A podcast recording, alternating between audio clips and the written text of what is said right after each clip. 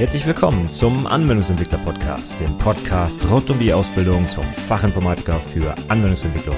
In dieser Episode geht es um Produktivitätstipps für Programmierer. Viel Spaß!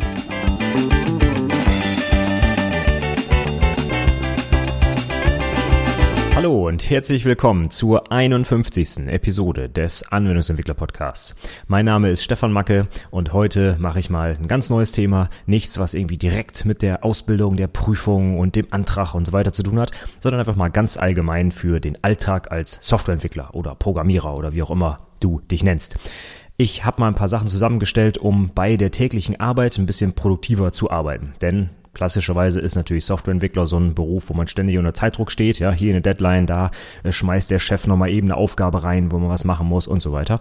Und das geht auch schon vielleicht bei Azubis los. Ich hoffe nicht. Ich hoffe, die Azubis haben noch ein etwas lockeres Leben, als äh, wenn man dann später fertig ist und man wirklich immer unter Zeitdruck steht. Zumindest ist es bei uns in der Ausbildung so, ja, dass die Azubis da jetzt nicht jeden Tag mit irgendwelchen Deadlines äh, gequält werden. Ja, die sollen ja auch ein bisschen Zeit haben zum Lernen und sich zu entfalten und Sachen mal auszuprobieren und so weiter weiter, das ist keine Frage.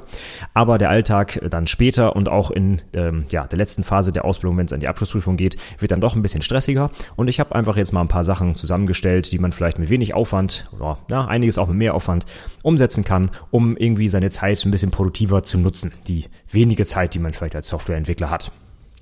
Das Ganze habe ich schon mal eingeteilt in zwei große Blöcke und zwar einmal konkrete Ideen, um Zeit zu sparen bei der täglichen Arbeit und dann auch noch mal einen kleinen Blog zum Thema produktiv programmieren, also worauf man vielleicht auch bei der Programmierung selber dann achten sollte. Dann fangen wir doch direkt vielleicht an mit dem Blog, wie kann ich Zeit sparen? Und der erste Punkt auf meiner Liste ist vielleicht ähm, ja, offensichtlich, aber es ist doch erstaunlich, wie viele Leute ihn nicht beherzigen. Und zwar geht es ganz einfach darum, lern das Zehn-Fingersystem. Ja, der Softwareentwickler ist eigentlich mit seinem Computer ja verbunden über die Tastatur. Ja, wenn wir Code schreiben, dann machen wir das nicht mit der Maus. Wir klicken uns da nicht zusammen. Ja, außer wir arbeiten vielleicht in grafischen Programmiersprachen, was aber sehr selten der Fall äh, sein wird. Ja, aber das wichtigste Eingabegerät für den Entwickler ist ganz klar die Tastatur. Ja, wenn wir Code produzieren, ist das nichts anderes als Text, der so ein bisschen anders strukturiert ist vielleicht. Ja, ein paar Sonderzeichen noch dazwischen und Klammern hier und da. Aber letztlich ist es nur Text, den wir da produzieren. Und ich finde es dann sehr erstaunlich, wie viele professionelle Softwareentwickler auch tatsächlich nicht das Zehn-Fingersystem beherrschen, sondern so ein bisschen dieses äh, Zwei-Finger-Suchsystem oder so, ja, oder so ein halbes Zehn-Fingersystem wo sie dann trotzdem immer noch so ein bisschen auf die Tastatur schauen müssen, während sie tippen und so weiter, ja. Und das ist einfach so ein Produktivitätskiller, weil man einfach das, was man den äh, ganzen lieben langen Tag so tut, einfach nicht so schnell tut, wie man es eigentlich machen könnte, wenn man denn einmal sich die Zeit nehmen würde und das Zehn-Fingersystem lernen würde. Ich persönlich kann das Zehn-Fingersystem jetzt auch nicht hundertprozentig perfekt. Ja. Ich habe es leider auch sehr spät in meiner Karriere gelernt. Ich habe zum Beispiel auch während der Ausbildung nie beigebracht bekommen, aber auch nie selber äh, den Elan gehabt, das mal zu lernen, also mich wirklich hinzusetzen und das auszuprobieren. Aber irgendwann habe ich dann gedacht, Mensch, das kann doch so nicht sein. Ich werde hier eigentlich in meiner Produktivität eingeschränkt dadurch, dass ich nicht schnell genug tippen kann. Und da habe ich mich tatsächlich mal ein paar Wochen lang hingesetzt und täglich einfach wirklich geübt. Und nichts anderes ist das, ja. Es ist eine Übung.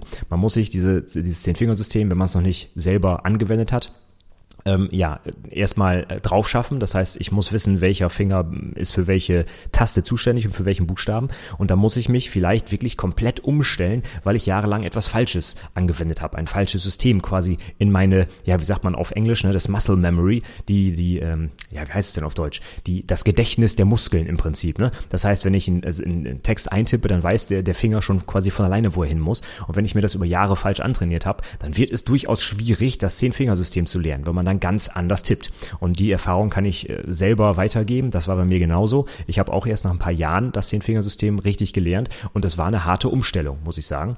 Aber wenn man sich mal einmal durch dieses Tal der Tränen durchgekämpft hat, wird man feststellen, dass man deutlich produktiver ist, wenn man nachher einfach viel schneller tippen kann, ja.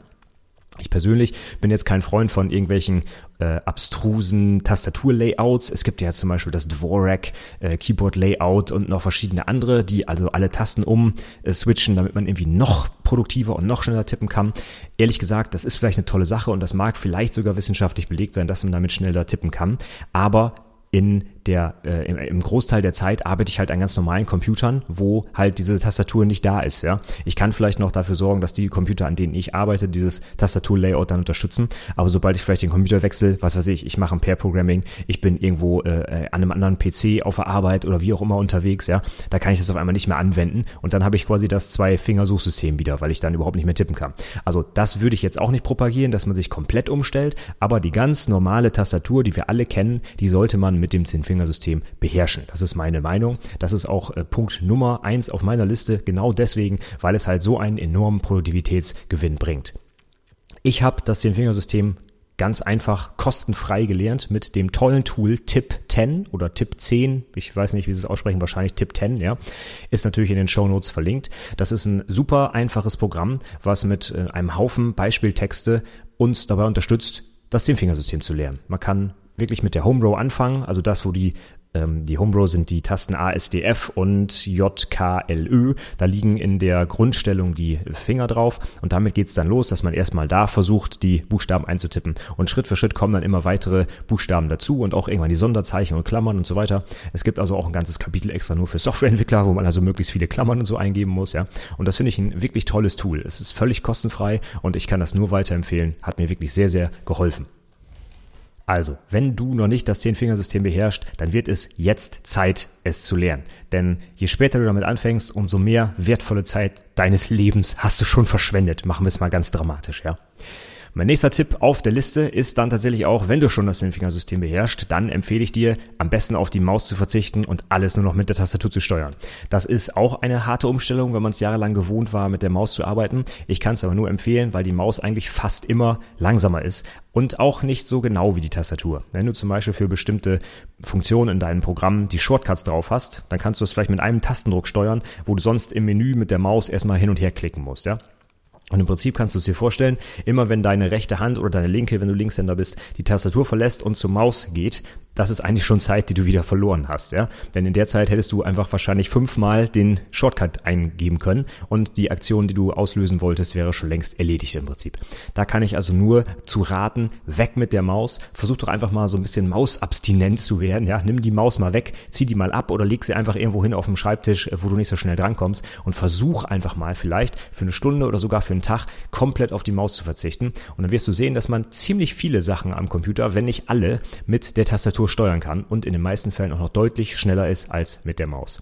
Die tolle Rechtsklick-Menü-Taste, die es heute auf jeder, zumindest Windows-Tastatur gibt, ja unten rechts auf der Tastatur, die hilft einem schon enorm weiter in all äh, den Situationen, wo man eigentlich die Maus vermisst. Denn wenn ich die Rechtsklick-Funktion habe, ja, dann gibt es eigentlich nichts mehr, was ich mit der Maus nicht machen kann.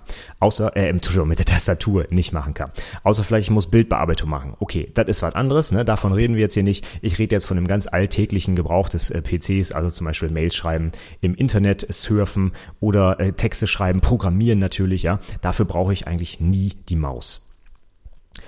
Dann der nächste äh, Tipp, wenn du schon mit der Tastatur dann arbeitest, dann sorg dafür, dass auch die Arbeit mit der Tastatur selber nochmal wieder deutlich schneller geht, indem du zum Beispiel die wichtigsten Shortcuts deiner Tools dir drauf schaffst. Das äh, gibt natürlich so ein paar Standard-Shortcuts, die in allen Programmen funktionieren, die brauchen wir jetzt wahrscheinlich nicht durchgehen, ja, sowas wie Steuerung C, Copy, Steuerung V, Paste und so, ne, das ist klar. Aber äh, wenn du konkrete Tools benutzt, wie zum Beispiel, ich nehme jetzt einfach mal Eclipse, weil ich halt viel in Java entwickle, in Eclipse gibt es eigentlich für fast jede wichtige Menüoption einen direkten Shortcut. Und wenn du die drauf hast, dann brauchst du eigentlich weder mit der Maus rumklicken, noch komplizierte Alt, X, A, was auch immer, Tastenkombinationen ähm, drauf zu schaffen, um durch die Menüs zu gehen, sondern du kannst halt die Funktion, die du haben willst, direkt mit einem Tastendruck starten. Und das ist wirklich ein enormer Vorteil, wenn du ja schneller einfach mit dem Computer arbeiten willst. Für Eclipse kann ich zum Beispiel ein ganz konkretes Plugin empfehlen, das heißt Mouse Feed, ist in den Show Notes verlinkt und das zeigt einem bei jeder Aktion, die man mit der Maus durchführt in Eclipse, ich glaube nach dreimal oder so an, wie der Shortcut dafür ist. Also das Plugin merkt sich, wie oft du eine bestimmte Funktion ausgewählt hast und sagt dann, Moment mal, jetzt hast du diese Funktion schon dreimal benutzt, es wäre jetzt an der Zeit, den Shortcut zu lernen und es zeigt dir den Shortcut auch direkt an. Das heißt, du kannst es sofort dann auch umstellen. Und was ich auch ganz toll finde, wenn du eine Option auswählst, für die es noch keinen Shortcut gibt, dann sagt dir Mausfeed auch irgendwann, hey, es ist an der Zeit, dafür einen Shortcut zu definieren. Bei mir war das zum Beispiel das Schließen von Projekten in Eclipse. Da ich ganz, ganz viele Projekte in meinem Workspace immer habe und ganz häufig welche öffne und schließe, aber es für Schließen, zumindest in der Installation, die ich hatte, keinen Shortcut gab, hat Mausfeed mir irgendwann gesagt, hey, definier doch einen Shortcut dafür. Und das habe ich gemacht und jetzt kann ich halt mit einem Tastendruck Projekte schließen, wo ich vorher tatsächlich entweder mit der Maus klicken musste halt die Rechtsklick-Menü-Taste und dann C, glaube ich, für Close oder so. Ja? Das sind immer noch zwei Tastendrücke zu viel. Und jetzt kann ich, glaube ich, mit Steuerung W, da habe ich es mir draufgelegt, einfach ein Menü, äh, nicht ein Menü, ein Projekt in Eclipse schließen. Das ist auch gleich der nächste Tipp. Also definier dir auch eigene Shortcuts. Lern nicht nur die Shortcuts, die die IDE zum Beispiel oder dein Editor oder was auch immer dir bietet, sondern definier dir ruhig auch eigene. Das mache ich zum Beispiel auch immer als erstes, wenn ich mit Eclipse arbeite und ich testgetrieben entwickle, dann muss ich alle zwei Minuten mal meine Tests ausführen. Und dann habe ich mir zum Beispiel direkt einen Shortcut für Rerun-Tests definiert, weil ich das einfach so oft brauche. Ja, und da will ich nicht immer in den JUnit-Balken klicken und dann Rerun und, sondern ich kann jetzt einfach mit einem Tastendruck, ich glaube Alt-Shift-R oder so, so habe ich es mir draufgelegt, für Rerun-Tests ausführen. Und auch gegebenenfalls kannst du dir oder musst du dir sogar für solche häufigen Funktionen noch Plugins installieren die dir das dann überhaupt ermöglichen, dafür Shortcuts zu definieren, oder die bringen von sich aus zum Beispiel Shortcuts mit. Auch da eine ganz, eine ganz konkrete Empfehlung für Eclipse und Java gibt es das tolle Plugin More Unit und das sorgt zum Beispiel dafür, dass du mit Steuerung J direkt zwischen deinem Source und dem Test Source für diese Klasse zum Beispiel hin und her springen kannst. Das heißt, du musst noch nicht mal mehr Open oder Alt Shift eher zum Öffnen von Klassen oder sowas ähm, da sowas eingeben, sondern du kannst direkt in der Klasse Steuerung J machen und das More Unit sucht sich automatisch den passenden Test dazu und öffnet den. Und wenn du im Test bist, dann springst du mit Steuerung J wieder zurück in den Source und immer so hin und her. Ja? Das ist also eine tolle Sache. Das erleichtert die Arbeit deutlich und einfach auch das Suchen der Tests. Ja, meistens in Java-Projekten liegen die Tests ja noch in einem anderen Source-Folder und dann musst du dich wieder durch die Packages klicken und und und und und mit diesem More Unit ein Tastendruck und der Test ist da. Das funktioniert wirklich super, kann ich nur weiterempfehlen. Die Tipps mit den Shortcuts gehen natürlich jetzt so in eine etwas allgemeinere Richtung und das wäre jetzt auch mein nächster Tipp, nämlich vermeide es zu tippen, wo immer es geht. Obwohl ich halt gesagt habe, nutz am besten immer die Tastatur, das bleibt auch weiterhin bestehen, aber trotzdem solltest du versuchen, so möglichst wenig zu tippen, um zu dem gleichen Ergebnis zu kommen, wie wenn du mehr tippen würdest, logischerweise. Ja? Du sollst jetzt nicht weniger arbeiten, sondern du sollst natürlich einfach nur weniger tippen. Darum geht's, ja. Und auch dafür gibt's ein paar äh, tolle Tools, die ich empfehlen kann, auch alle kostenfrei, sind auch verlinkt in den Show Notes natürlich das erste, was ich empfehlen kann, ist CLCL. Das ist ein Multi-Clipboard. Das heißt, wenn ich Copy-Paste mache, ja, da habe ich äh, ganz oft die Anforderung, dass ich halt verschiedene Sachen copy und pasten will. Und das Multi-Clipboard merkt sich einfach in meinem Fall die letzten 30 Dinge, die im Clipboard waren. Und dann kann ich halt mit, boah, es ist immer schwierig, die Shortcuts auswendig zu sagen. Ne? Ich glaube, es ist Steuerung Alt V. Ähm, ich kann die so eintippen, aber ich weiß sie immer nicht äh, auswendig, wenn ich es dann aufsagen muss. Auf jeden Fall, wenn ich dann Steuerung Alt V drücke und nicht nur Steuerung V, dann kommt halt eine Liste der 30 letzten Einträge und dann kann ich halt über einen Tastendruck auf eine bestimmte Zahl direkt den ähm, den Punkt auswählen, den ich da einfügen will. Und so kann ich halt auch mehrere Sachen gleichzeitig kopieren im Prinzip. Ja, ist eine tolle Erleichterung, wenn ich zum Beispiel verschiedene Dinge von der Website kopieren will, meinetwegen. Ja, kann ich die alle direkt nacheinander kopieren, wechsle dann in das Programm, wo ich es einfügen will und mache halt Steuerung Alt V und kann der Reihe nach die Sachen einfügen, die ich da gerade einzeln kopiert habe. Ist eine tolle Arbeitserleichterung. Wo du auch äh, eigentlich relativ wenig tippen musst heutzutage, ist bei äh, sämtlichen Login-Daten, ja, Passwörter, Benutzernamen und so weiter, die einzugeben, ist eigentlich Quatsch.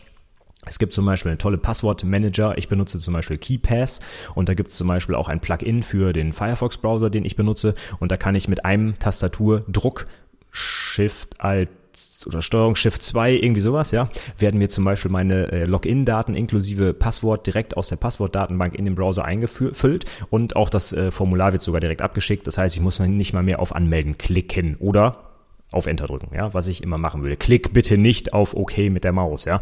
Da gibt's auch noch so ein witziges Video, ich weiß nicht, ob ich das noch wiederfinde, ja. Das, das regt mich immer so auf, wenn die Leute bei Google anfangen zu, äh, zu suchen und dann den Text da eintippen und dann aber nicht einfach Enter drücken, sondern mit der Maus auf den Jetzt suchen-Button, ja. Das ist so gruselig, wenn man einfach auch die Tastatur dafür benutzen kann, ja. Das ist so ein klassisches Beispiel, wo man wirklich enorm Zeit verschwendet. Man könnte einfach nach dem Tippen, Tippen Enter drücken und dann ist man fertig, ja. Aber stattdessen nehmen die Leute die Maus, fahren auf den Button und klicken so in Zeitlupe da drauf. Da kriege ich immer einen Hals, wenn ich sowas sehe. Das muss einfach nicht sein. Ne? Wir können die Tastatur für alle diese Sachen benutzen. Auf jeden Fall, mit KeyPass brauche ich mich also gar nicht mehr einloggen manuell, sondern ich sage einfach äh, Shift Steuerung 2 und dann sind die Daten da drin und ich bin angemeldet. Fertig. Und das letzte Tool, was ich empfehlen kann, das ist Auto Hotkey. Damit kann ich mir quasi ja Textschnipsel definieren, die ich auch in allen Programmen auf meinem PC benutzen kann. Wenn ich zum Beispiel irgendwo eingebe VG Enter, dann fügt mir Auto Hotkey automatisch an der Stelle viele Grüße Stefan dort ein, ja? Oder MFG für mit freundlichen Grüßen Stefan Macke und so weiter, ja? Oder meine E-Mail-Signatur oder meine eigene E-Mail-Adresse, die ich auch ständig irgendwie eingeben muss oder meine äh, Anschrift Schrift zum Beispiel oder oder oder. Ja, da kann man alles Mögliche an Short Text, sage ich mal, hinterlegen und das wird dann automatisch quasi auf diesen langen Text ähm, ja ausgeweitet und so spare ich mir einfach enorm viele Tastenanschläge. Vergleichbares Tool gibt's auch für den Mac. Ich weiß nicht mehr, wie es heißt. Ich glaube Phrase Express oder Phrase oder Text Expander, irgendwie sowas, ja. Äh, ich benutze kein Mac, ich kann äh, es nicht sagen. Ich habe es nur schon in vielen Podcasts gehört, dass Leute das benutzen. Und das zeigt einem sogar wohl irgendwie an am Ende des Tages, wie viele Tastendrücke man gespart hat, dadurch, dass man halt diese, diese Short-Text da benutzt hat. Und das Auto-Hotkey ist völlig kostenfrei. Man kann sich da auch komplexere Makros sogar programmieren, ja, wenn man irgendwie Software fernsteuern will, so nach dem Motto Alt, Alt, Alt, äh, oder das wäre jetzt doof, aber Tab, Tab, Tab, Alt, Enter Enter, Text eingeben und so weiter. Solche Kombinationen kann man da hinterlegen und kann sich also wirklich alles, was man mit dem PC macht, quasi ja skripten. Das ist eine tolle Sache. So, dann komme ich zum nächsten Punkt und der lautet ganz einfach, benutze den VI als Editor. Denn es gibt, glaube ich, keinen Editor, mit dem man weniger tippen muss, um Dinge zu erreichen denn der VI ist darauf ausgelegt, der ist schon uralt, ja, wenn du noch nicht kennst, es wird dringend Zeit, dass du ihn dir anguckst und äh, uralt heißt, damals äh, war das noch nicht so mit äh, großartig Tastendrücke äh, und vor allem auch Steuerbefehle über die äh, langsamen Internet, oder Internet gab es noch gar nicht, aber über die langsamen Netzwerkleitungen zu schicken. Von daher ging es darum, mit möglichst wenig Tastendrücken gewisse Ziele zu erreichen. Also zum Beispiel auch auf der Tastatur oder äh, in dem Text zum Beispiel zu navigieren oder Sachen zu ersetzen und so weiter. Das äh, ist darauf getrimmt, das Tool, möglichst wenige Tastaturschläge halt dafür zu brauchen. Und obwohl der Editor halt ein bisschen kryptisch ist, gerade für Einsteiger, ja, die haben dann immer so Probleme, allein den zu beenden, ja, weil die Tastaturkombination dafür zum Beispiel ist Doppelpunkt Q, ja. Ähm, ist jetzt nicht das beste Beispiel, um mit diesem Teil produktiv zu arbeiten, aber wenn du den VI beherrschst, dann ist es meine persönliche Meinung, wirst du mit keinem Editor der Welt schneller arbeiten können als mit dem VI, weil du zum Beispiel äh, darauf ausgelegt bist, dass deine Finger die gesamte Zeit bei der Arbeit auf der Home Row liegen. Das heißt, du kannst im Zehn-Fingersystem arbeiten, du musst noch nicht mal zur Navigation auf die Pfeiltasten wechseln, ne? was ja wieder ein, eine Arbeitsunterbrechung im Prinzip ist, ja, sondern du kannst die Finger ganz normal im Zehn-Fingersystem liegen lassen und kannst alles tun, inklusive Navigation, denn die Navigation liegt äh, ziemlich genau auf drei der vier Tasten, auf denen auch deine rechte Hand liegt. Ja, auf H, J, K, L, da liegt die komplette Navigation im VI, also quasi die, äh, ja, die, die Ablösung der Pfeiltasten. Und damit kann man also wirklich sehr, sehr schnell arbeiten, wenn man ihn denn beherrscht. Aber es ist wie mit so vielem im Leben, du musst erstmal ein bisschen Zeit investieren, um den VI zu lernen. Und Langfristig zahlt es sich dann aus, weil du dann wirklich schnell bist. Aber am Anfang wird es wahrscheinlich darauf hinauslaufen, dass du dir erstmal so einen Cheat-Sheet irgendwie neben die Tastatur legen musst, um überhaupt rauszufinden, welche Taste was macht. Denn das ist das Spannende beim VI. Jede Taste hat irgendeine besondere Bedeutung, ja, und macht irgendetwas, was du vielleicht gar nicht willst, was sie machen soll. Und deswegen ist es äh, ein bisschen schwer da reinzukommen, sag ich mal. Aber wenn man einmal diese Hürde genommen hat, perfekter Editor meiner Meinung nach. Es gibt äh, ein tolles ähm, äh, ja, Online-Spiel quasi, das heißt Vim Adventures, habe ich auch in den Shownotes verlinkt. Da kann man so ein bisschen spielerisch mit so einer ja, isometrischen äh, Ansicht, mit so einer kleinen Spielfigur durch so eine kleine Welt laufen, indem man die Tastaturbefehle des VIs benutzt. Guckt doch einfach mal rein. Und ich habe auch einen ganz konkreten äh, Buchtipp. Es gibt nämlich das Practical Vim das ist ein tolles Buch, wo wirklich auch viele Praxistipps äh, drin sind für gewisse Anforderungen, die man häufig im Alltag auch hat mit so einem Texteditor. Das äh, habe ich mir damals durchgelesen und auch versucht, zumindest in den Alltag zu übertragen. Und das hat mir wirklich enorm weitergeholfen, weil da auch ganz viele Ideen zum Beispiel für Plugins und so sind, wie man den VI erweitern kann. Aber auch einfach die Standardfunktion nochmal am Praxisbeispiel erklärt werden, sodass man dann im Anschluss wirklich direkt produktiv arbeiten kann. Ist auch in den Shownotes verlinkt, das Buch Practical Vim heißt es.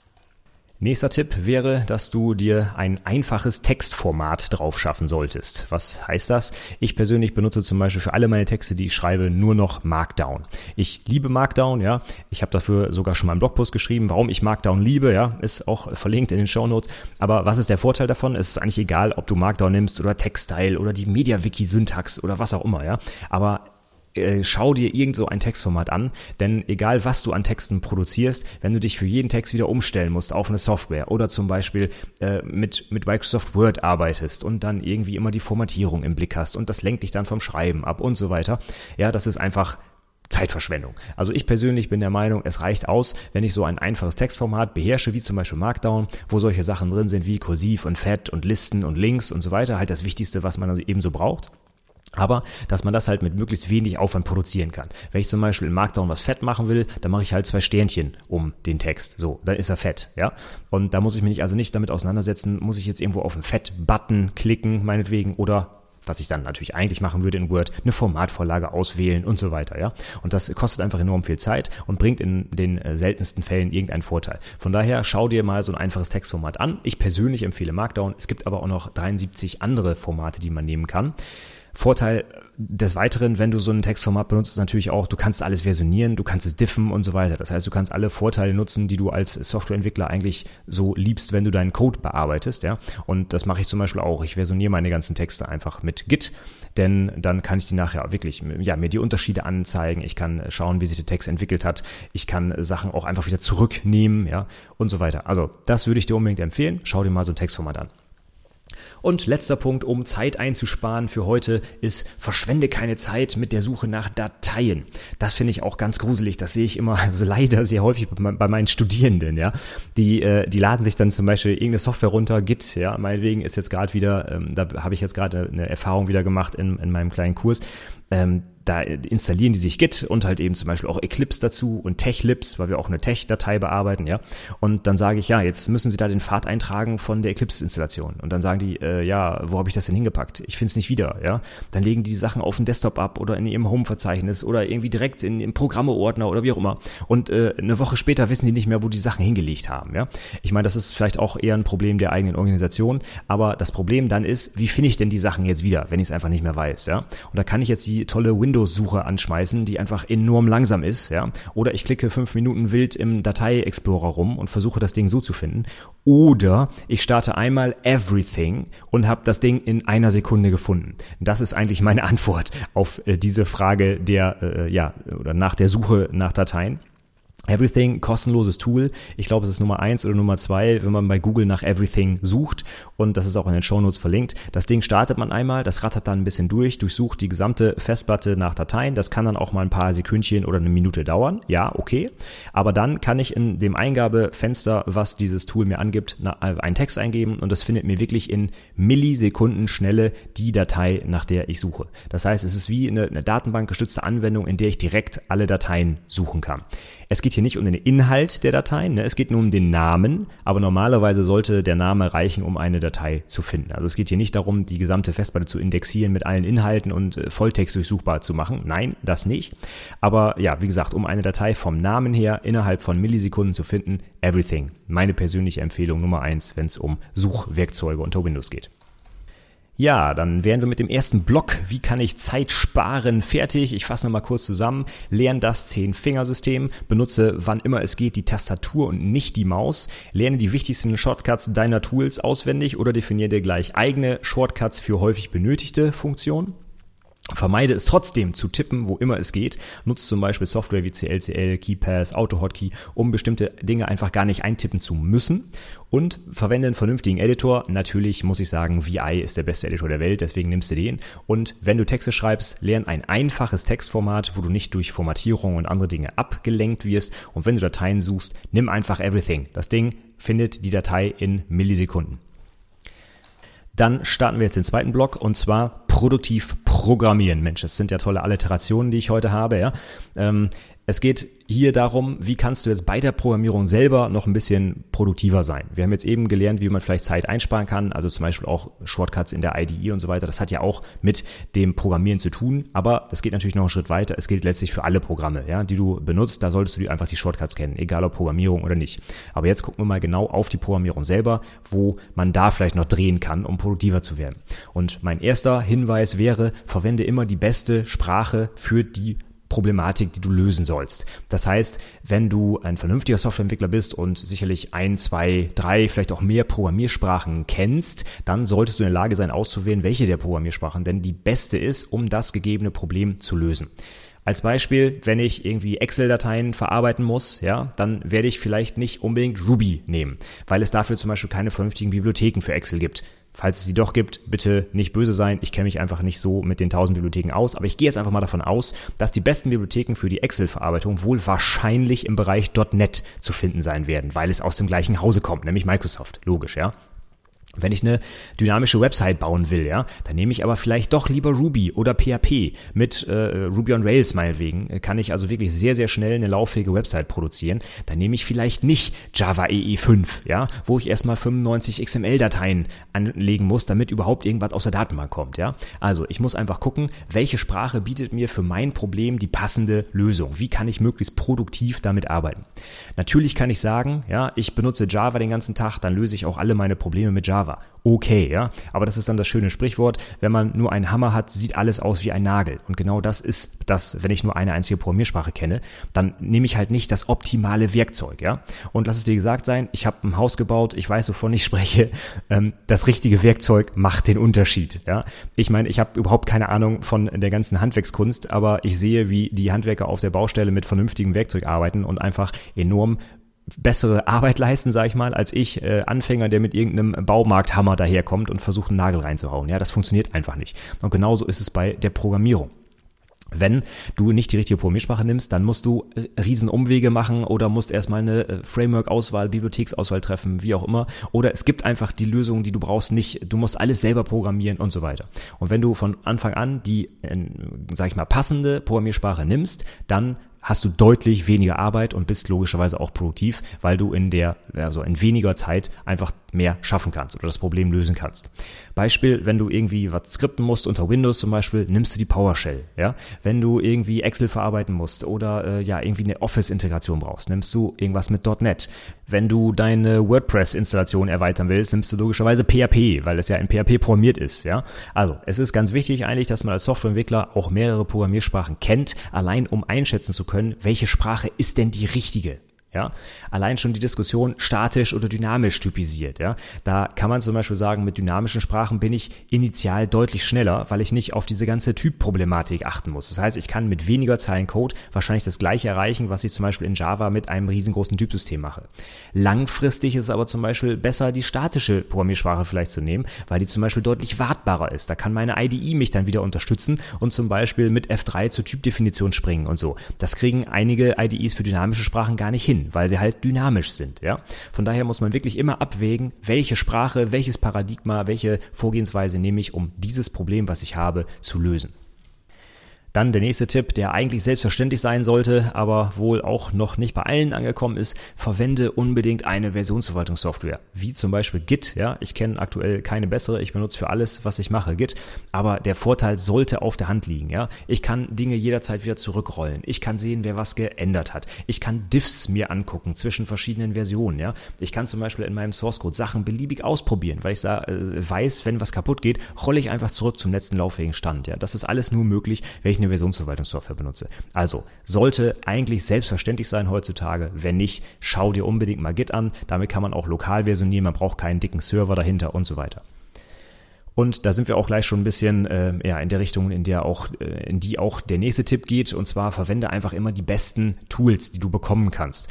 Äh, nimm dir auch zum Beispiel nicht einen kostenlosen Editor meinetwegen aus dem Internet, der aber nur die Hälfte kann von dem, was du brauchst, anstatt einen vernünftigen Editor für 20 Euro mal zu kaufen. Ja, das ist immer, ich finde das immer so so traurig, wenn man sich irgendwelche Apps im App Store anguckt. Ja, die Leute laden sich einfach ohne Ende kostenfreie Apps runter. Ja, und verbringen teilweise stundenlang äh, mit der Suche nach einer kostenfreien Variante von dem, was ich da eigentlich brauche, anstatt innerhalb von zwei Minuten einfach mal eben drei Euro für eine App auszugeben und dann eine vernünftige Qualität zu haben und eben, äh, ja, wenn man das mal gegenrechnet einfach, ne, dann muss man überlegen, also ich meine, ich habe es früher auch gemacht, ja, anstatt mal eben einen Euro auszugeben für eine App, gucke ich halt mal eben eine halbe Stunde lang, ob es vielleicht nicht noch eine Alternative dazu gibt, ja. Bin dann tierisch genervt, lösche das wieder runter, probiere was anderes aus und schwuppdiwupp sind zwei Stunden rum, ja. Und da muss ich mir einfach überlegen, diese zwei Stunden meines Lebens, ja, waren die den Euro wert? Wahrscheinlich nicht. Von daher, nimm ruhig auch mal ein bisschen Geld in die Hand und kauf einfach mal eine Software, wenn sie das bietet, was du brauchst, ja. Ich sage nicht, du sollst das Geld rausschmeißen ohne Ende und wenn es das gleiche Produkt auch kostenfrei gibt, dann nimmst du das, das ist ganz klar, ja. Aber manchmal sind die Leute einfach an der unpassenden Stelle geizig, weil es dann einfach langfristig sogar, ja, sich noch nicht mal rechnet. Ja, wenn ich mal überlege, ich setze mich hin und suche zwei Stunden nach einem kostenfreien Produkt, was 10 Euro kostet, ja. Wenn ich 10 Euro einspare durch zwei Stunden Arbeit, dann habe ich einen sage und schreibe Stundenlohn von 5 Euro. Das hat sich richtig gelohnt, ja. In den zwei Stunden hätte ich vielleicht auch einfach ein bisschen mehr Geld verdienen können als Softwareentwickler, als diese 5 Euro, die ich da eingespart habe. Das, das steht in keinem Verhältnis, ja. Was ich auch immer ganz schrecklich finde, gerade in Unternehmen, wenn dann äh, die, zum Beispiel für die Entwicklung kein Geld ausgegeben wird, ja, teuer bezahlte Programmierer, die richtig äh, Geld verdienen, die sitzen dann da und müssen mit irgendeinem Texteditor arbeiten, anstatt eine vernünftige IDE zu bekommen, weil die IDE ja Geld kostet, ja. Das ist jetzt vielleicht so im Java-Umfeld kein Problem. Eclipse zum Beispiel ist kostenfrei, ja. Aber wenn ich mal im ähm, .NET-Umfeld schaue, Visual Studio zum Beispiel, gibt's auch als Express-Variante, die kostenfrei ist. Aber das hochpreisige Teil mit allen Funktionen, das liegt halt dann mal eben bei 10.000 Euro pro Arbeitsplatz.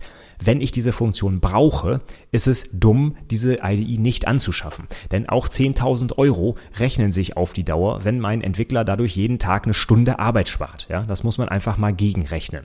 Und in den meisten Fällen, auch wenn die Software teuer ist, bringt sie langfristig dann doch eine Zeitersparnis und damit, wenn ich teure Entwickler habe, ähm, spare ich mir tatsächlich auch Geld, auch wenn die Anschaffung einmalig ein bisschen teuer ist vielleicht. Das gleiche gilt für irgendwelche Schulungsliteratur, ja, oder überhaupt Schulungen, ja. Ich persönlich habe zum Beispiel äh, ein Abonnement bei Pluralsight, ja. Das sind, äh, ja, was kostet das? 30 Dollar, glaube ich, im Monat, ja. Das ist erstmal nicht ganz so billig, gerade vielleicht auch, wenn man Azubi ist, das ist klar. Dafür weiß ich aber, dass die Leute, die die Kurse da machen, einfach wissen, was sie tun, ja. Ich habe da halt Experten und ich weiß auch, dass es Experten sind, weil ich gleich bei Amazon nachgucken kann, welche Bücher sie denn geschrieben haben, ja. Wenn ich mir bei YouTube irgendein Tutorial von einem Schüler angucke, der gerade ein bisschen Java ausprobiert, dann weiß ich auf jeden Fall, dass die Qualität nicht so hoch ist, ja. Und vielleicht kriege ich da sogar noch Schrott beigebracht, weil er sich da selber irgendwie mal eben in der Stunde angelesen hat. Von daher, man muss einfach gut entscheiden, wofür investiere ich meine Zeit, ja. Nehme ich lieber ein bisschen Geld in die Hand und weiß, dass ich aber in einer Stunde die zentralen Inhalte gut aufbereitet vermittelt bekomme oder surfe ich einen halben Tag bei YouTube rum und gucke mir irgendwelche kostenfreien Videos von Schülern an und glaube dann am Ende die Hälfte verstanden zu haben. Also, da muss man einfach überlegen, was ist mir meine Zeit wert? Und manchmal muss man halt ein bisschen Geld in die Hand nehmen. So, noch ein etwas größerer Punkt, kurz bevor wir noch zu so ein paar kleineren am Ende kommen, und zwar lerne neue Technologien. Es geht in der Softwareentwicklung darum, dass wir immer so ein bisschen auch am Puls der Zeit sind, um eben die neuesten Technologien, die es gibt, zu unserem Vorteil einzusetzen. Ich meine damit nicht, dass wir ständig zum Beispiel jede Woche ein neues JavaScript-Framework lernen müssen. Ja, das führt auch überhaupt nicht in die richtige Richtung, sondern was wir wissen müssen ist, welche Technologien gibt es aktuell, um die Probleme, die ich habe, bestmöglich zu lösen. Es geht darum, dass wir nicht das Rad ständig neu erfinden. Ja, ich muss nicht das 57. ORM für Java programmieren. Das gibt es alles fertig. Aber ich muss wissen, dass es das gibt. Und deswegen muss ich da am Ball bleiben und ich muss diese Dinge mir auch mal detailliert angucken und sie vielleicht auch lernen. Mein Beispiel aus meiner eigenen Umgebung, Java. Ja, Java EE war früher ein Riesenmonster. Java EE 7 ist super leichtgewichtig und ich kann mit ganz wenig Zeilen Code tolle Webanwendungen schreiben. Ja, ich würde es schon fast mit Rails vergleichen vom Codeumfang her. Wenn ich das nicht weiß oder wenn ich auf einem Stand stehen geblieben bin von Java EE 5 vor ein paar Jahren, dann werde ich bis an den Rest meines Lebens sagen, Java ist schwergewichtig, da entwickle ich keine Webanwendung mit. Wenn ich mir aber die neue Version einfach mal anschaue und dann sehe, dass das Teil wirklich leichtgewichtig ist und ich damit viel einfacher arbeiten kann als früher, dann werde ich das vielleicht auch in meine Anwendung übertragen und werde dann langfristig damit Zeit sparen, weil ich halt mit Java arbeiten kann, anstatt mich in eine neue Programmiersprache einarbeiten zu müssen für ein Web-Framework. Als Beispiel. Ja, das weiß ich aber eben nur, wenn ich das kenne. Deswegen lerne neue Technologien. Haupttechnologie, die ich meinen Azubis auch immer vermittelt, zum Beispiel für die alltägliche Arbeit, sind reguläre Ausdrücke. Ja? Reguläre Ausdrücke, wenn man die nicht kennt, sieht es sehr kryptisch aus, das Zeug, was man da schreibt. Ja? Wenn du reguläre Ausdrücke nicht kennst, das ist quasi eine Sprache, um Muster für Zeichenketten zu definieren. Ich kann zum Beispiel sagen, eine E-Mail-Adresse besteht immer aus Buchstaben, dann kommt irgendwann ein Ad, dann kommen nochmal Buchstaben, dann kommt ein Punkt und dann kommen nochmal drei Buchstaben oder so ist kein, nicht das korrekte Muster, ja, aber sowas kann ich damit ausdrücken. Und ganz viele Probleme, die ich zum Beispiel in meinem Programmiereralltag habe, lassen sich mit regulären Ausdrücken lösen. Allerdings kann ich sie nur lösen, wenn ich reguläre Ausdrücke beherrsche und mal einmal mir die Zeit genommen habe, das zu lernen. Wenn ich das nicht kenne und alle meine Strings mit Substring und Index off und hier noch mal eine Schleife und so auseinandernehme, dann programmiere ich mich zu Tode. Ich kann bestimmte Dinge mit einer Zeile regulären Ausdruck lösen, wofür ich sonst wirklich enorm viel Programmieraufwand hätte. Von daher, ein, weiterer ganz konkreter Tipp, schau dir mal reguläre Ausdrücke an. Was ich persönlich auch ganz häufig benutze, ist ein ganz klassisches Tool, und zwar Microsoft Excel. Ja, theoretisch kannst du es auch durch ein anderes Tool ersetzen, wie zum Beispiel von OpenOffice, das Calc oder so. Ja, es geht mir eigentlich nur um eine Tabellenkalkulation. Damit kann ich nämlich auch ganz, ganz viele tolle Sachen machen. Ich kann zum Beispiel eine Textdatei damit aufmachen und mit einer simplen Excel-Formel aus allen Zeilen da drin irgendwie ein Insert into Delete generieren und kann dann aus einer Textdatei meinetwegen meine Datenbank befüllen wenn ich meiner Datenbank äh, nicht sowieso schon Textdateien beibringen kann, quasi, ja. Ist jetzt nur ein Beispiel, was ich zum Beispiel, ja, zum Beispiel häufig mit Excel mache, so eine Massenverarbeitung von irgendwelchen Dingen, seien es Textdateien oder äh, XML habe ich auch schon öfter mal mit Excel bearbeitet, weil es einfach schnell geht, ja, weil ich Excel beherrsche und das Tool ist auf jedem Rechner, an dem ich arbeite, installiert und das ist so ein, so ein bisschen mein Schweizer Taschenmesser. Natürlich außerdem für alle möglichen Berechnungen, ja. Also Excel kann ich auch wunderbar als Taschenrechner benutzen eigentlich. Alles, was ich irgendwie, wo ich weiß, dass ich mehr als zwei Schritte berechnen muss, mache ich mit Excel. Da mache ich mir nicht mal den, den, äh, den Taschenrechner von Windows auf, sondern ich gebe es gleich in Excel ein. Dann habe ich auch alle Zwischenschritte quasi im Speicher.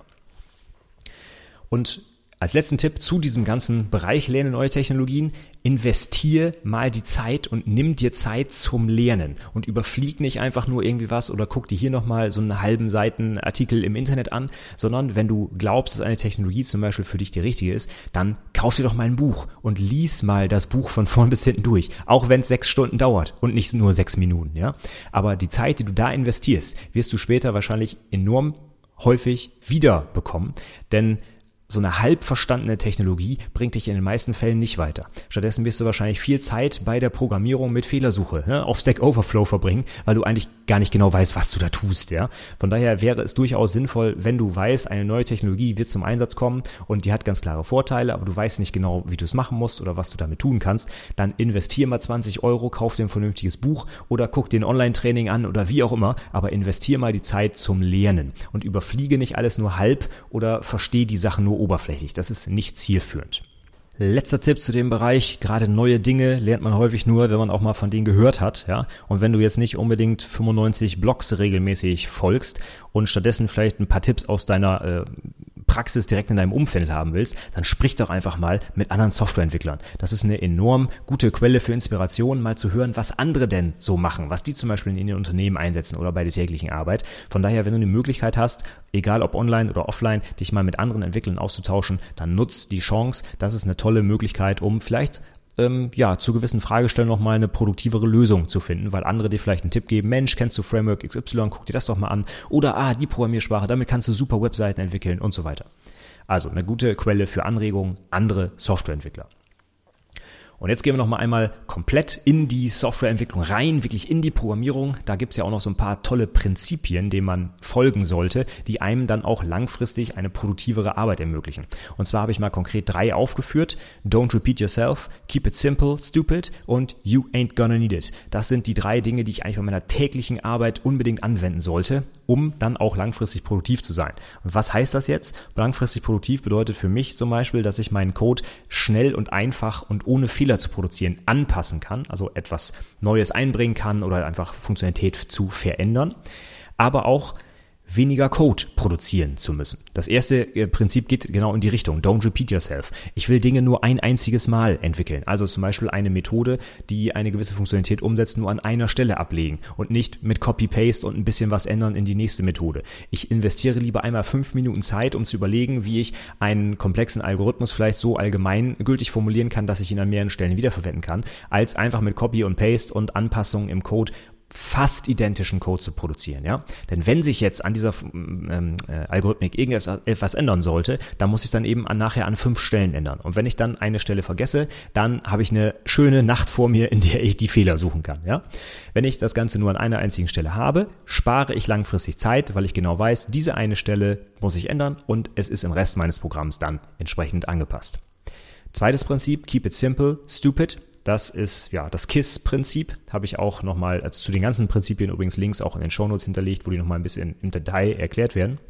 Und hier geht es darum, dass ich eben nicht einen riesengroßen Wurf für mein kleines Problem programmiere, sondern erstmal so umsetze, dass das Problem gelöst ist. So einfach wie möglich und nicht ein hochkomplexes Framework einsetze, um eine winzige Kleinigkeit zu ändern. Ja? Manchmal reicht es auch, dass ich plain old Java, C Sharp, Ruby, was auch immer benutze, ohne 95 Frameworks erstmal laden zu müssen. Ja? Manchmal muss es kein großes ORM sein, um auf die Datenbank zuzugreifen. Es reicht vielleicht auch ein einfaches SQL-Statement, weil ich einfach nicht die Anforderung habe, dass ich zum Beispiel mein Datenbankmodell agil mit weiterentwickle mit dem Code, sondern die Datenbank ist da und ich muss da einfach nur die Daten rausholen. Das wird sich auch nicht ändern. Dann reicht es, wenn ich einfach mal vielleicht hart SQL reinschreibe. Wenn ich dafür nur eine Zeile brauche und mit dem ORM erstmal eine halbe Stunde lang konfigurieren muss. Also ich muss das einfach abwägen. Und in den meisten Fällen ist es sinnvoll, sinnvoller, die einfache Lösung zu wählen.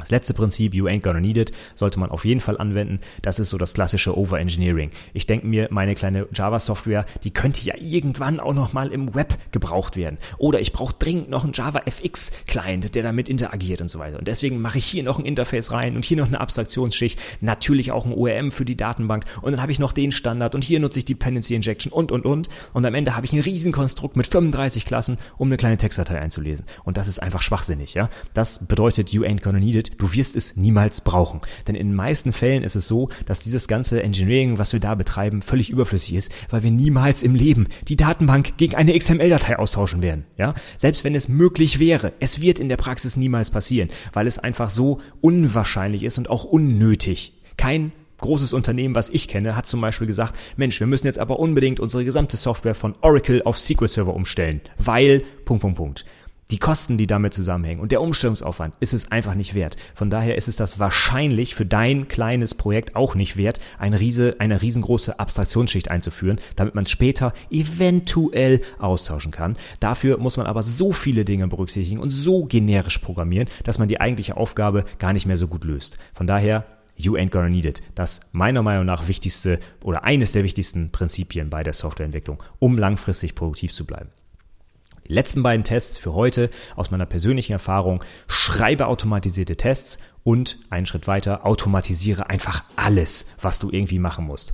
Automatisierte Tests sind hoffentlich selbsterklärend, warum die gut sind. Ja, wenn ich meine Software ändere und ich habe keine Tests, dann werde ich nie sicher sein können, dass ich nicht gerade einen Fehler eingebaut habe bei der Überarbeitung. Und mit automatisierten Tests ist dieser Fehler sofort sichtbar, weil mir die Tests rot anzeigen, hey, hier hast du gerade einen Fehler eingebaut.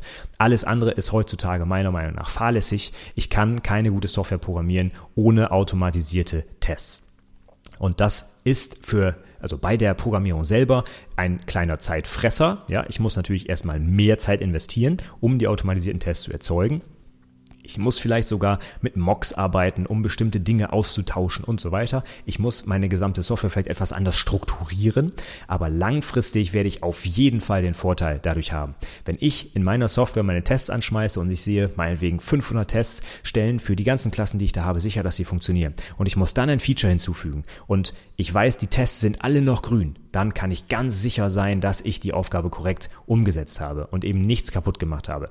Und dieses, ich ändere irgendwo was an der einen Stelle und an der anderen Stelle geht was kaputt, das ist auch mit dem Fachbegriff Regression äh, genannt. Das kann ich nur verhindern, indem ich eben diese automatisierten Tests immer, immer, immer wieder durchlaufen lasse. Also am besten nach jeder kleinen Änderung. Hatte ich vorhin schon gesagt. Deswegen habe ich mir auch einen Shortcut für Rerun-Tests angelegt, weil ich das eben so oft täglich immer mache. Das letzte, automatisiere alles. Und damit meine ich wirklich alles, nicht nur die Tests, sondern auch das Ganze drumherum. Und das drumherum, das unterschätzen viele Softwareentwickler bei ja, der Softwareentwicklung. Das ist in einigen Programmiersprachen vielleicht nicht ganz so viel, was da zu tun ist. Aber wenn ich jetzt aus der eigenen Erfahrung mal an Java denke, ja, da muss ich halt nicht einfach nur speichern und kompilieren, dann bin ich fertig, sondern da muss ich noch Ressourcen dazu packen. Da muss ich vielleicht ein JAR-File erzeugen, das irgendwo auf dem Webserver gepackt werden muss. Da muss ich noch Abhängigkeiten hinzufügen in der richtigen Version und, und, und, und. Und, ach ja, ich muss das auch noch alles in der IDE aufmachen können, also zum Beispiel in Eclipse, ja. Und diese ganzen Arbeiten, die haben eigentlich mit der Softwareentwicklung selber nichts zu tun, sind aber immer notwendig. Und das kann man und muss man meiner Meinung nach wegautomatisieren, damit ich da eben keine Zeit verschwende, um diese Infrastruktur zu schaffen, damit ich überhaupt entwickeln kann. Das nehmen uns heute zum Beispiel Bildwerkzeuge ab, wie Gradle oder Maven oder Arndt oder für .NET zum Beispiel MS Build ist gleich mit dabei, ja. Bei Ruby gibt es Rake, bei PHP gibt es auch irgendwas. Ich glaube, das heißt Fake, ich weiß es nicht. Auf jeden Fall gibt es da auch so ein Tool, ja. Für JavaScript gibt es, glaube ich, Grunt oder andere Dinge, die zum Beispiel Ressourcen zusammensammeln und aus äh, mehreren JavaScript-Dateien eine machen und so weiter. Alles das, was man heute so braucht, wenn man Webentwicklung macht, das lässt sich komplett durchautomatisieren. Aber auch hier gilt wieder, ich muss mich vielleicht erstmal einarbeiten. Erstens muss ich wissen, dass es solche Werkzeuge überhaupt gibt und dann muss ich auch eine kurze Zeit investieren, um herauszufinden, wie ich das denn zu machen habe und wie ich eben mein kleines Skript zum Beispiel schreiben muss, damit ich einfach nur noch auf den Knopf drücken kann und mein Programm schwupp wird komplett durchgebaut mit allen Abhängigkeiten und alle Artefakte werden erzeugt und so weiter. Das ist natürlich Aufwand. Dafür kriege ich das langfristig um ein Vielfaches wieder rein, nämlich immer, wenn ich irgendwelche Probleme habe oder eine neue Abhängigkeit dazu kommt, die vielleicht Konflikte auslöst bei anderen Abhängigkeiten und so weiter. Da hilft mir mein Bildwerkzeug auf jeden Fall. Ich sehe das sofort. Ich kann zum Beispiel, wenn ich das Bildskript habe, das Ding in einen Continuous Integration Server packen und der sagt mir sofort, wenn ich einen Fehler in meinem Code habe, der sich nicht kompilieren lässt oder, oder eine Abhängigkeit fehlt oder was, was auch immer, ja. Und das ist langfristig eben eine enorme Zeitersparung, die dir dann für die Programmierung zur Verfügung steht, ja. Anstatt dich um das, um, um den Bild zu kümmern, beziehungsweise, also nicht um den Bild, wenn es den noch nicht gibt, aber wenn du anstatt manuell irgendwelche Abhängigkeiten in Eclipse einzutragen, meinetwegen, drückst drückst halt eben auf den Knopf und bumm sind die Sachen da. Und in den Minuten, die du gespart hast, kannst du jetzt natürlich dich der Lösung des Problems widmen, nämlich der Programmierung und musst dich nicht mit der nervigen Infrastruktur auseinandersetzen. Gut, das waren meine Tipps zum produktiven Programmieren. Ich fasse nochmal zusammen. Nutz immer die beste Sprache für die Lösung deines Problems. Verwende eine Versionsverwaltungssoftware und verwende immer die besten Tools, die du bekommen kannst. Auch wenn sie vielleicht Geld kosten. Überleg dir, ob das die Investition vielleicht wert ist und die eingesparte Zeit das Ganze wieder wettmacht. Dann lerne neue Technologien. Du musst wissen, was es so gibt, um entscheiden zu können, was für dich die richtige Technologie ist, die dir dann langfristig hoffentlich Zeit spart. Schau dir auch mal so ein paar Basiswerkzeuge an. Ein Editor hat mir wir vorhin schon. Oder Excel oder reguläre Ausdrücke, ja. Oder die neuesten Versionen von den Frameworks, die du einsetzt. Dann bei der Softwareentwicklung selber befolge zentrale Prinzipien wie, wie Don't repeat yourself, keep it simple und you ain't gonna need it. Und zum Schluss automatisiere alles, was du irgendwie automatisieren kannst, insbesondere natürlich deine Tests. Ohne automatisierte Tests ist man meiner Meinung nach heute kein vollwertiger Softwareentwickler mehr. Das wär's dann für heute. Eine etwas längere Episode, aber ich glaube, die Inhalte sind äh, hoffentlich wertvoll für dich. Von daher sieh mir das nach, dass ich heute ein bisschen überzogen habe. Ich wollte es aber auch nicht wieder aufteilen auf zwei Episoden, weil ich glaube, die Sachen passen ganz gut zusammen. Alles, was ich heute hier erwähnt habe, alle Links und so weiter, findest du wie immer in den Show Notes unter anwendungsentwicklerpodcast.de slash 51 für die heutige 51. Episode. Und die Literaturempfehlung zu dieser Episode, eins hatte ich schon äh, erwähnt, ein Buch, das ist das Practical Vim, um eben mit Vim für den Praxisalltag, deswegen auch der Name des Buchs, ja, ein bisschen besser klarzukommen. Und ich habe nochmal verlinkt das Buch Pro Git, gibt es auch als kostenfreie Variante und ähm, das äh, zeigt nochmal einmal, wie Git funktioniert und worauf man da vielleicht achten sollte, wenn man das im täglichen Einsatz hat. Und zuletzt habe ich noch gerade für die ähm, Prinzipien bei der Softwareentwicklung ein, ein, ein, eigentlich eine Pflichtliteratur verlinkt für jeden Softwareentwickler, nämlich Clean Code von Bob Martin. Da sind unter anderem auch die drei Prinzipien erläutert, aber auch noch viele, viele weitere Sachen, um halt eben produktiv zu programmieren. Das bedeutet, dass der Code langfristig wartbar und verständlich bleibt. Und äh, ja, das heißt eben nicht überall Kommentare reinzuklatschen, sondern eben solche Sachen, Sachen wie sprechende Methoden und Variablennamen und so weiter. Und vieles, vieles, vieles mehr, was wirklich sehr praxisbezogen ist, das zeigt Bob Martin in seinem Buch. Von daher Clean Code. Wenn du es noch nicht kennst, dringend anschaffen und lesen. Ist quasi die Programmiererbibel, so würde ich sie schon fast bezeichnen, ja. Wenn du noch weitere Produktivitätstipps für Softwareentwickler hast, dann würde ich mich über deinen Kommentar freuen. Geh doch auf die Website, du bist sowieso da, wenn du dir die Shownotes anguckst und schreib mir einfach einen Kommentar unter die Episode, dann haben auch noch andere was davon. Äh, ich finde es immer gut, wenn man sich gerade unter Softwareentwicklern so ein bisschen austauscht, was nutzt denn der eine, was nutzt der andere, dass man mal einfach auf Ideen kommt, wie man vielleicht bei der täglichen Arbeit auch produktiver arbeiten kann. Von daher, wenn du was weißt, her damit, schreib mir einen Kommentar und ähm, ja, das wird uns sicherlich alle irgendwie weiterbringen. Wenn du schon auf der Seite bist, dann schau doch mal im Blog vorbei. Letzte Woche habe ich einen längeren Artikel zum Thema Presenter bei der Abschlussprüfung geschrieben. Also diesen kleinen Klicker, den du, den du in die Hand nehmen kannst, um die Folien weiterzuschalten und so weiter. Warum du den unbedingt einsetzen solltest, erkläre ich im Blog. Und meine Links der Woche letztes Mal ging darum, warum, warum man sich als Programmierer ersetzbar machen sollte. Das heißt, warum man nicht ja Herr des eigenen Codes sein sollte, sondern am besten so arbeitet, dass man jederzeit ersetzt werden kann. Was sich vielleicht erstmal komisch anhört, was aber eine, einen ganz konkreten sinnvollen Hintergrund hat. Und da habe ich einen tollen Artikel verlinkt, wo das mal beschrieben wird. Zum Abschluss der Episode habe ich noch zwei kleine Sachen. Das erste kennst du schon, wenn du willst, melde dich doch für meinen Newsletter an unter anwendungsentwicklerpodcast.de slash newsletter. Bekommst du einmal die Woche von mir die neuesten Informationen der Website. Und passend dazu, das habe ich auch schon im aktuellen Newsletter äh, angekündigt, starte ich einen kleinen Buchclub. Wenn du mitmachen möchtest, am 14.03.2016 werde ich eine Episode zu den ersten beiden Kapiteln des Handbuchs für Fachinformatiker veröffentlichen. Ich habe gerade mit meinen Azubis ja, so einen kleinen Buchclub gegründet. Ich selber habe das Buch vor ja fast zehn Jahren, glaube ich, gelesen und ich bin gerade dabei, die aktuelle Variante oder Version oder Auflage, sagt man ja eigentlich, nochmal zu lesen. Und wir haben uns jetzt darauf committed, bis zum 7.3.2016 die ersten 100 Seiten zu lesen. Das sind die ersten beiden Kapitel. Da geht es um mathematisch-technische Grundlagen und eine allgemeine Einführung in die Informationstechnik. Und die ersten 100 Seiten, da haben wir uns, glaube ich, nicht zu viel vorgenommen. Die kann man, glaube ich, ganz gut lesen. Und wir werden dann in äh, der Episode am 14 14.03. einmal drüber sprechen, was wir so von den bisherigen Seiten halten und was man daraus vielleicht für die Prüfung mitnehmen kann und so weiter. Vielleicht kriege ich die beiden Azubis äh, überredet, dass sie auch selber in der Podcast-Episode zu hören sind. Wenn sie nicht wollen, dann erzähle ich halt alleine was dazu. Aber wenn du quasi mitmachen willst und sowieso schon vorhattest, das Buch zu lesen, dann nimm dir das doch jetzt in die Hand, schau dir die ersten 100 Seiten schon mal an und dann kriegst du von mir so ein kleines Review am 14.03. Wenn du bis zum 7.03. ein paar Fragen einreichst, zum Beispiel per Mail an mail.anwendungsentwicklerpodcast.de, dann würde ich die auch gerne in der Episode klären. Also keine Ahnung, wenn da irgendwelche Inhalte drin sind, die du nicht verstanden hast oder gern wissen willst, ob irgendwelche Dinge davon prüfungsrelevant sind oder nicht, dann schreib mich doch einfach an und ich versuche das dann in der Episode am 14.03. unterzubringen. Ja, würde mich freuen, wenn wir da vielleicht so einen kleinen Buchclub zusammenkriegen. Wenn du noch weitere Anmerkungen, Anregungen und so weiter rund um das Buch hast, das ist ja meiner Meinung nach wirklich das zentrale Buch äh, rund um die Ausbildung, dann ja, melde dich einfach, schreib einen Kommentar oder wie auch immer und dann hoffe ich, dass dir die Episode ja ein bisschen was bringt am 14. Würde mich freuen, wenn du mitmachst. Ansonsten sage ich erstmal für heute vielen, vielen Dank fürs Zuhören und bis zum nächsten Mal. Tschüss.